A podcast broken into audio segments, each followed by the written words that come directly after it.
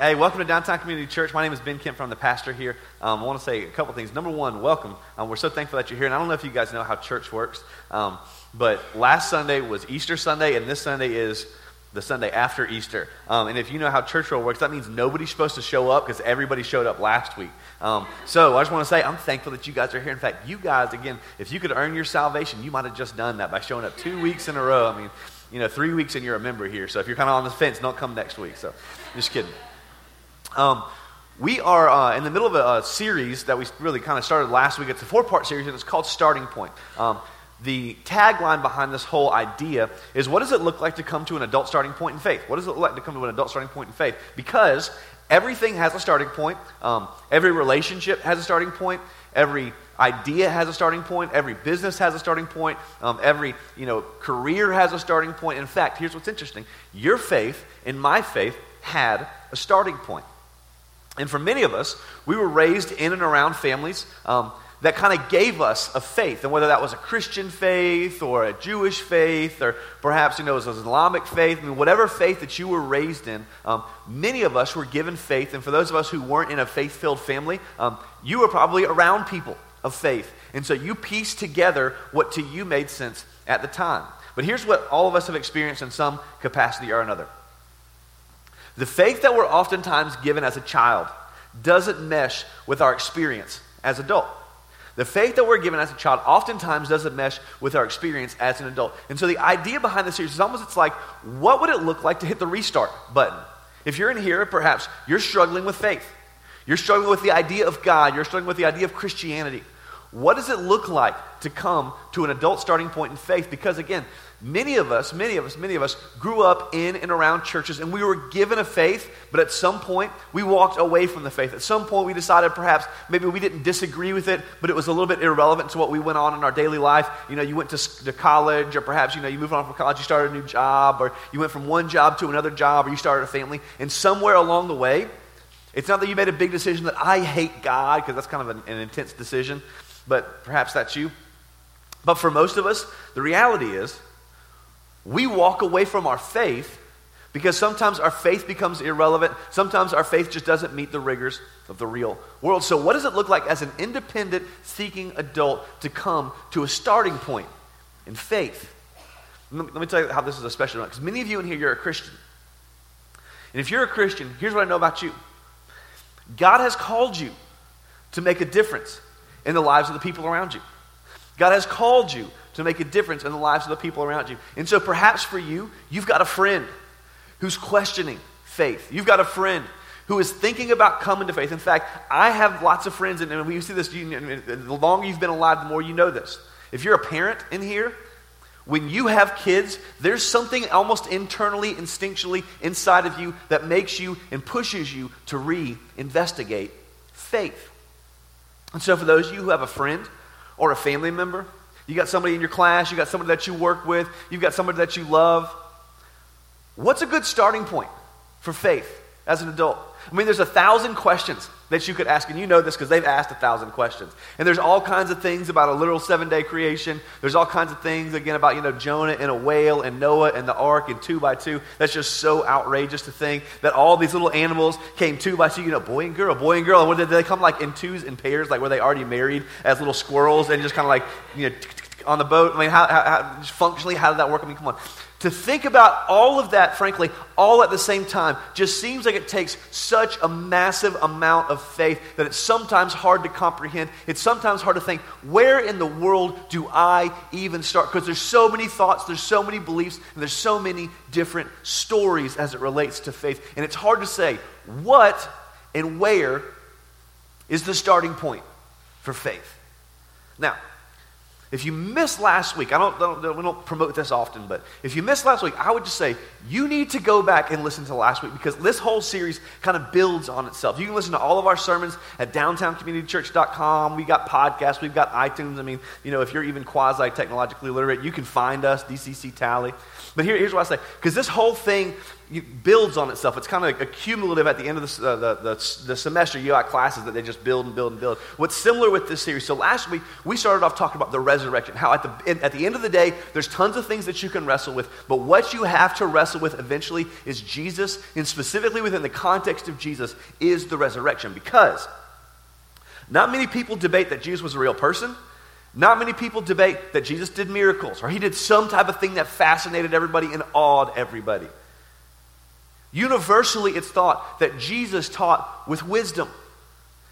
Universally, it's thought that there were prophecies that happened thousands of years or sometimes hundreds of years before Jesus walked on planet Earth that he fulfilled whether he could or he couldn't determine those things. He couldn't determine where he was born, he couldn't determine how he was going to die.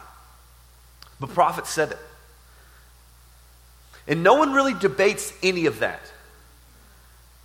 The debatable point of Jesus is did he, in fact, rise from the dead? And that is the cornerstone. That is the essential part that you have to wrestle with because if he rose from the dead, that changes everything. Because there's no way, let me just tell you, there's no way we're going to agree about a dude getting swallowed by a whale if I don't first believe that a guy can rise from the dead. That is the catalytic part to our faith, the first step. Now, today, I want to talk about something that we have all wrestled with. I don't care if you're a Christian or not a Christian. This is something that we've all thought about, that we've all questioned. We've all kind of had some hesitancies towards religion just in general. So, here's what I want to talk about What is the role of rules? What is the role of rules? If you're like me, let me just kind of you know air a couple things out for you. I am typically um, this is, this is kind of an understatement. I'm not a rule follower. In fact, you know, I was the kid who, growing up, if you had a rule, then I wouldn't want to do what the rule was until you said, hey, you can't do that. I'm like, what? You know, of course I can do that. I can do whatever I want. There's some kind of a little rebellious streak inside of me that from time to time gets me in trouble and makes me think about, a, you know, gosh, should I even be a pastor? Because I just, you know, as soon as somebody puts something in front of me and says, hey, you can't go there, hey, you can't do that. As soon as, you know, you know, back in the day, my parents would say, you know, really, Ben, you know, you ought not do that. Or grandma would say, you know, you ought not do that. And I'd say, I didn't realize how much I wanted to do that until you said I couldn't do it. And here's, here's what's interesting every religion in the world has a set of rules. Every religion in the world has a set of rules that you ought to live by, or you know, the things that you ought to do, or the things that you ought not do. Regardless of what religion you believe in, regardless of what religion you're investing in, they all have a set of rules. And so, what I want to talk about today is specifically within Christianity, how rules interface with religion, because there is just an incredible misunderstanding around rules. So, let me start off by kind of making a couple observations that you've probably seen. Number one, Within Christianity, and I just speak of Christianity specifically because I am a Christian, and so I can make fun of us, okay? So within Christianity, you know this, there are sets of rules, and then everyone has their own subset of rules that they think are important, you know? You've got the Baptist set of rules, which, like, you can't do anything, you know? you know, if you're raised in a kind of more traditional church, you've got the Catholic set of rules, and they have their own set of rules. You've got the Methodist set of rules, and they kind of have their own set of rules. And then you have the non denominational set of rules, which nobody thinks we even have rules, you know. Just go do whatever you want. It doesn't matter. Oh, Jesus loves you, you know, just whatever. And so you kind of looking through rules and say, you know, where do I, where do I, you know, interface and, and, and which set of rules do I go by? Do I go to the Baptist set, the non-denominational, the Methodist set of rules? I mean, everyone has their own set of rules. And here's what's interesting about rules. We probably wouldn't say this, and you, maybe you thought about this before, but perhaps you never put words to it. Most of us, as we're thinking about rules, or we're thinking about religion, for most of us, our primary hesitancy to engaging in faith is not a theological idea or belief. For most of us, it is a realization that if I decide to follow this, my life must change, and I'm not sure if I want to. For most of us, it's not, we like to honestly cloak it in this idea of intellect. We like to cloak it sometimes in this idea of reason, but for most of us, we're just being honest. The reason that we have a hesitancy to engage in faith is because I know what the Bible says. And I know what the Bible says about how I ought to live.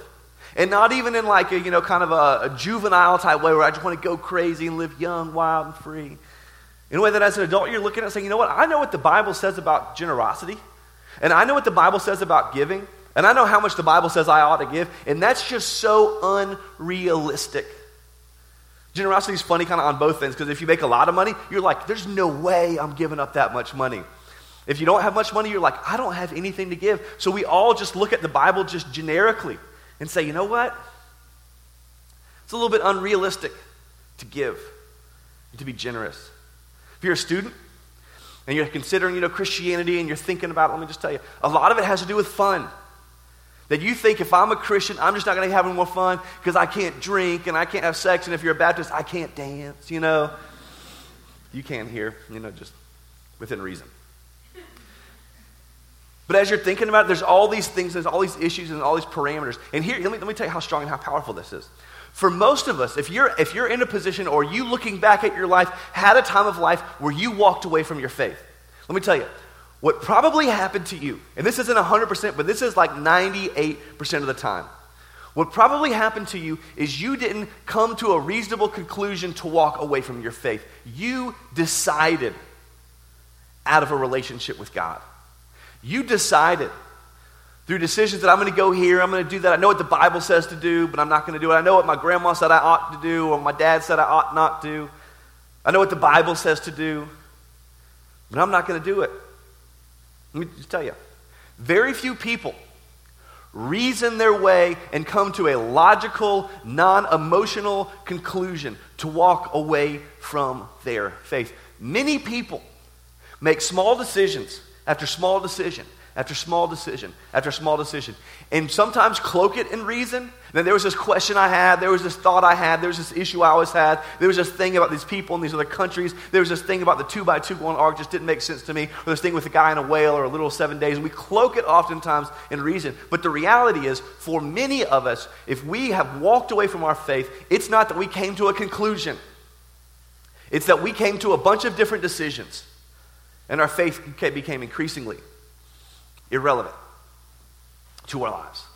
Now, what I want to spend the rest of the time talking about is what Paul talked about as he addressed this role of rules in religion. Because, because if there's one thing that drives people away from religion and Christianity specifically, oftentimes it's the rules that are associated with it. And so Paul in fact, in the early church, basically what we're going to go to is we're going to go to a time where Paul and Peter, if you're familiar with the Bible, then you know who those two fellows are. Peter was the guy who was Jesus' like right hand man, and Paul was the guy who later on became a Christian, hated the church, hated the Christians, had an incredible conversion experience. And we're actually coming in on the tail end of the first ever church accountability. That is, Peter was living in such a way at one point in time where there was two major factions of the church. So good, good, news, we're not the first people to wrestle with this idea of rules in religion. In fact, this was one of the earliest issues in the entire church as a whole. Because when Jesus came and Jesus died and Jesus rose from the dead, all of a sudden the church starts. But the church had two different groups of people. One were all of the Jewish people who had just an extraordinary set of rules, all the things that you could and couldn't do if you were going to be a good Jewish boy or girl. But then there were all the Gentiles and the Gentiles were like the non denominational folks. They just had no rules. Who cares? You know, Jesus loves you. It doesn't matter. And so there was this kind of this existing issue that the Jews had rules, rules, rules. Gentiles, no rules, no rules, no rules. Jews, rules, rule, rules. Gentiles, no rules, no rules, no rules. And in the church, there was division and there was discord. Oh my gosh, was there division and discord because you had one group of people that said it's only about Jesus. And you had this other group of people that said it's about Jesus and all of these set of rules. And so we're coming in on the conversation when Peter or Paul is basically hashing out what happened with Peter. Because Peter went to this place called Antioch. And Antioch was a primarily Gentile filled church. So no rules, no rules, no rules. And so Peter starts to live like the Gentiles lived, like the Gentile Christians lived. Not that he went crazy, not that he went wild, but there were some customs of things you could eat and couldn't eat, things that you could drink and couldn't drink if you were going to be a Jew. And Peter goes to Antioch and starts, you know, just, just living like the Christian Gentiles until a group of Jews came along. And he said, Well, if these people are here, I'm going to start acting a little bit better. Let me tell you, this is kind of like what happens to me on a daily basis. I'll be playing golf with somebody or hanging out with somebody, spending time. And I don't like to lead with the fact, like, hey, I'm Ben Kemper. I'm a pastor, just so you know. You know, I'm very spiritual. You're not. So, you know, just, just so you know how this works. But here's what happens I hang out and I interact. And, and eventually, you know, it comes up, what do you do? Or someone around me says, hey, just so you know, he's a pastor. It's kind of like, you know, telling somebody you're on speakerphone, just like heads up. Don't say anything dumb. I'm serious. So what happens inevitably is, you know, I'm, I'm sitting there talking, and, and, and I say, you know, you know, talk, hey, he's a pastor. And then all of a sudden, you can see the, the thoughts going through their head like, dang it, what did I just say? How many cuss words did I just throw out there? And the pastor's here, God, I'm so sorry. You know, I mean, you can see the whole system of repentance happening in about a split second in somebody's eyes when they find out I'm a pastor, which I, I don't care, just so you know.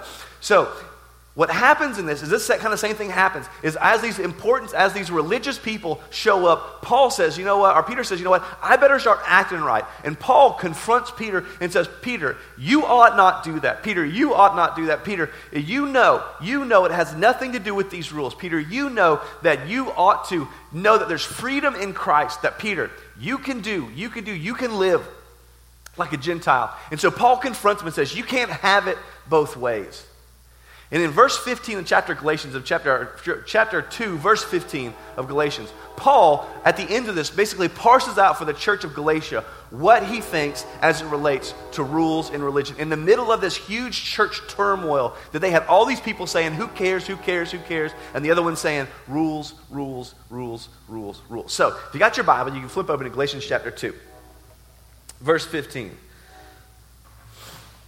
So he says, We, ourselves, now he's talking about that, he, what he means is Peter and Paul, as, as he kind of you know, is talking to the church of Galatia, he says, So we, let me just kind of give you a, a preface, we ourselves are Jews by birth and not Gentile sinners. Now that sounds derogatory and negatively, or negative, but basically what he's setting up here says, hey, okay, you know, Church of Galatia, I'm a Jew.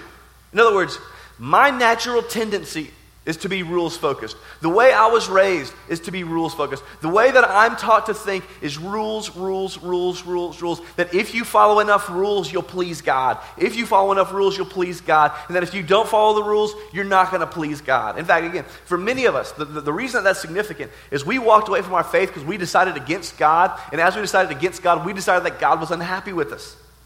And so Peter and Paul would look in and say, hey, for you rules folks in here, that's my tendency too, is to think the better I perform, the more happy God will be with me.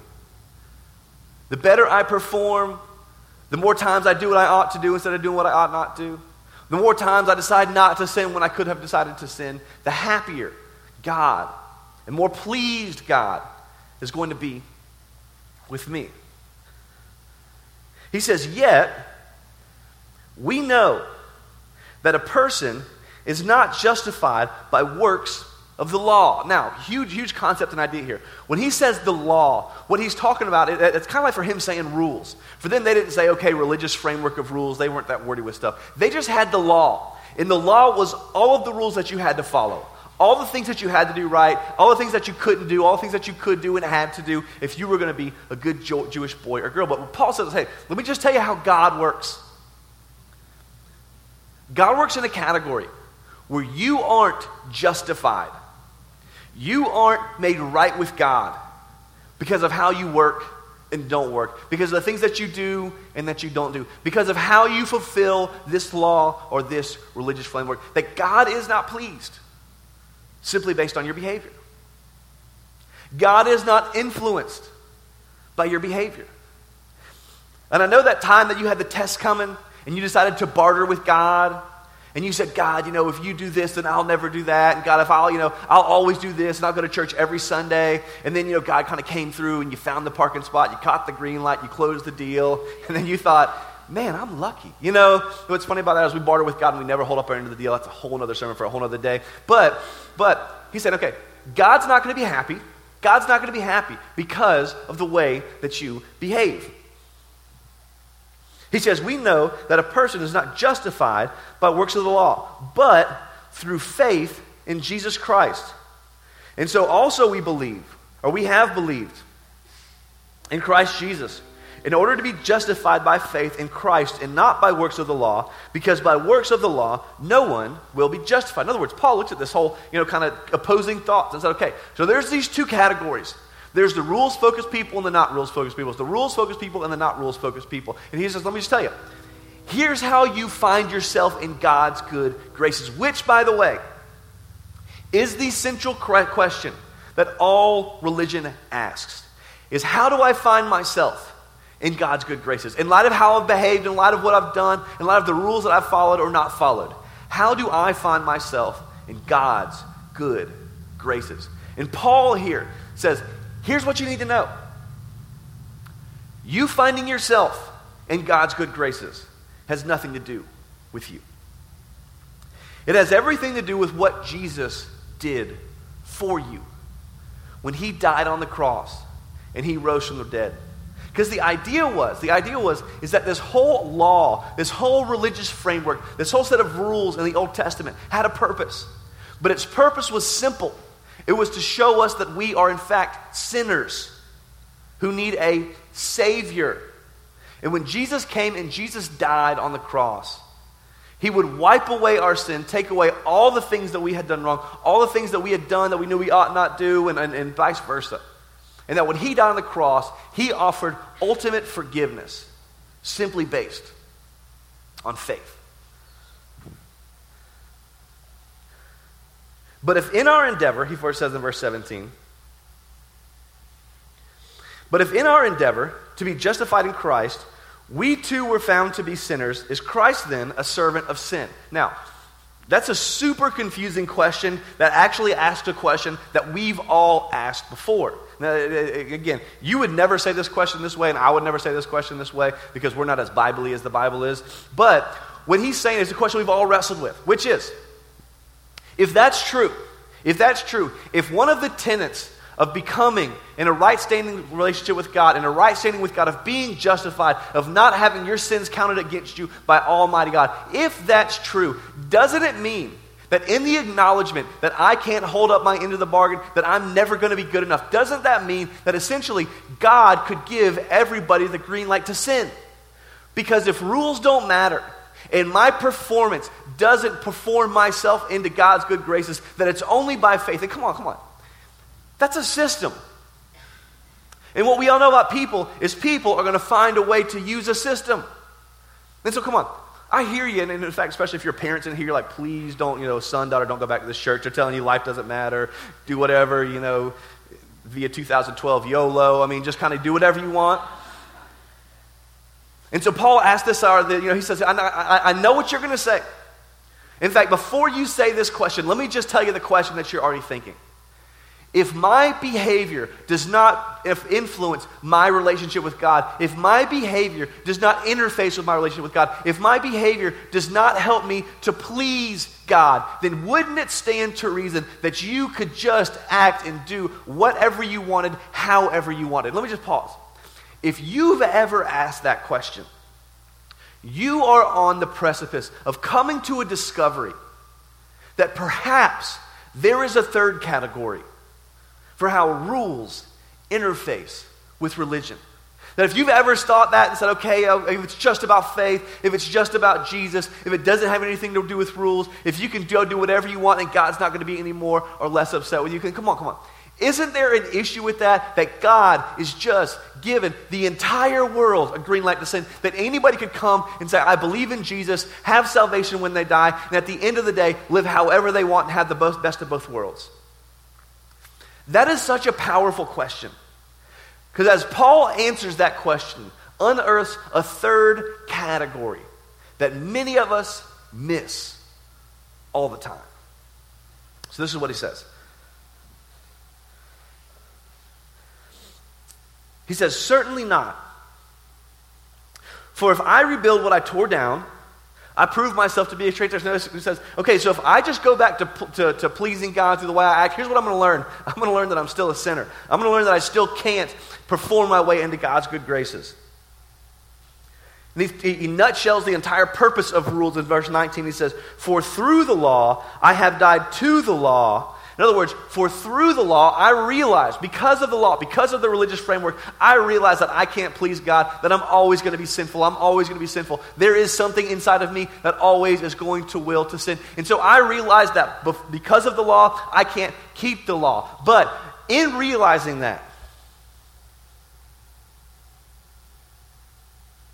I might live to God. In fact, he, he, he expounds on that statement that I have been crucified with Christ, and it is no longer I who live, but Christ who lives in me. In other words, Paul would say, let me just tell you, this is how it works for me. It's not that I look at all the rules that God said. It's not that I look at all the things that are, you know, you ought not do and you ought not go there and, you know, you really should start doing that and you really should start getting up and you really should start reading your Bible and you really should start praying and you really shouldn't, you know, continue to go to that person's house or to that part of the town or wherever it is. He said, no, no, no, come here.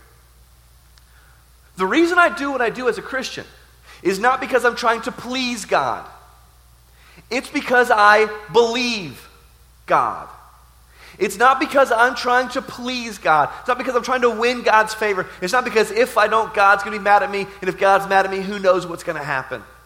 He'd say, It's because now, it's like God is living inside of me, giving me the desire to live how He's called me to live, giving me the passion and the hope to live how He has, in fact, called me to the fact, He goes on with this idea.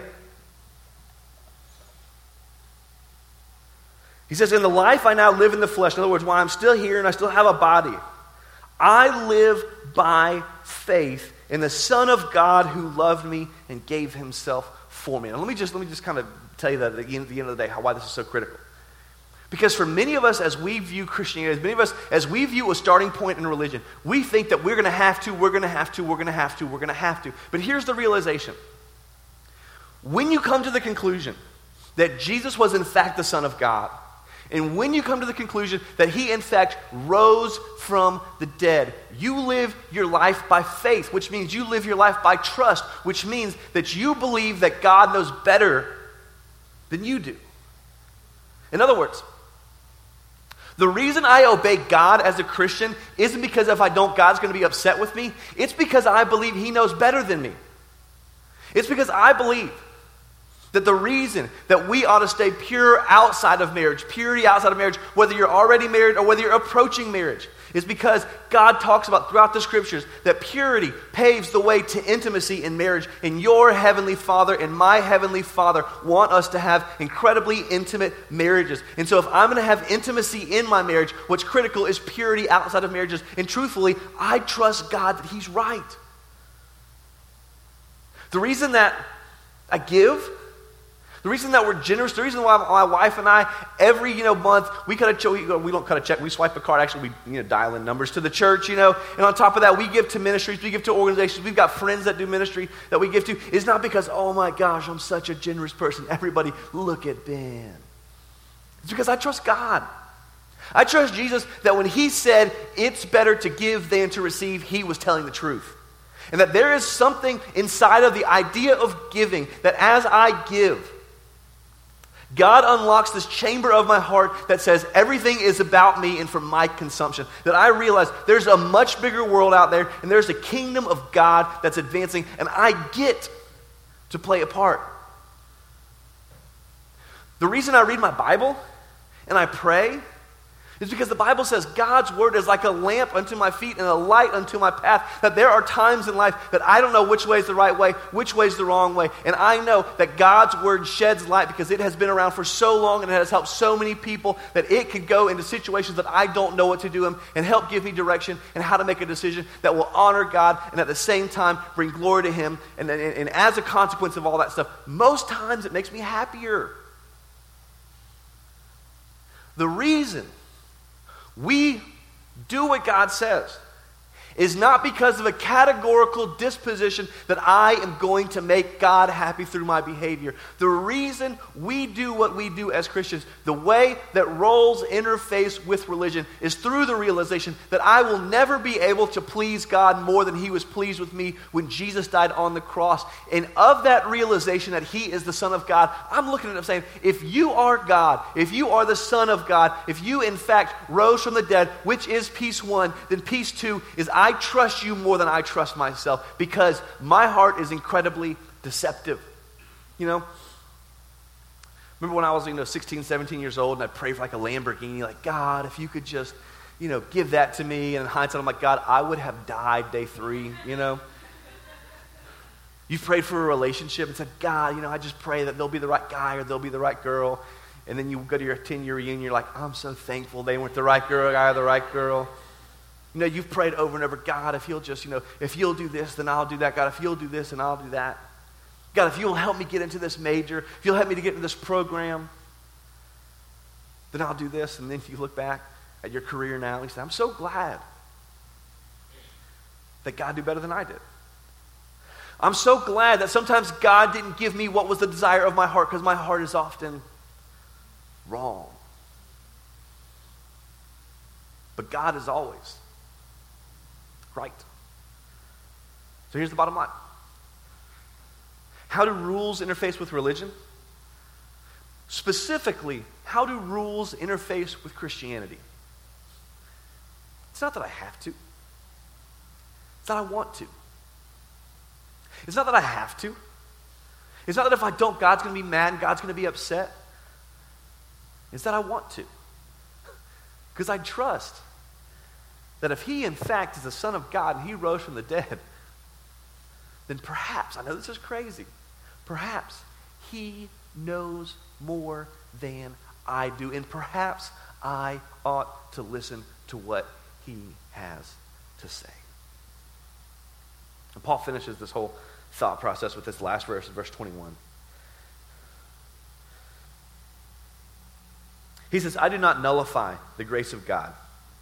For if righteousness, for if getting a right standing with God were through the law or through my behavior or through my adherence to a set of rules, that Christ died for no purpose. In other words, and if you ever think, if you ever think that your behavior influences your standing with God, then let me tell you what the natural end to that assumption is that you, in fact, can make yourself right with God, in which case Jesus would be purposeless.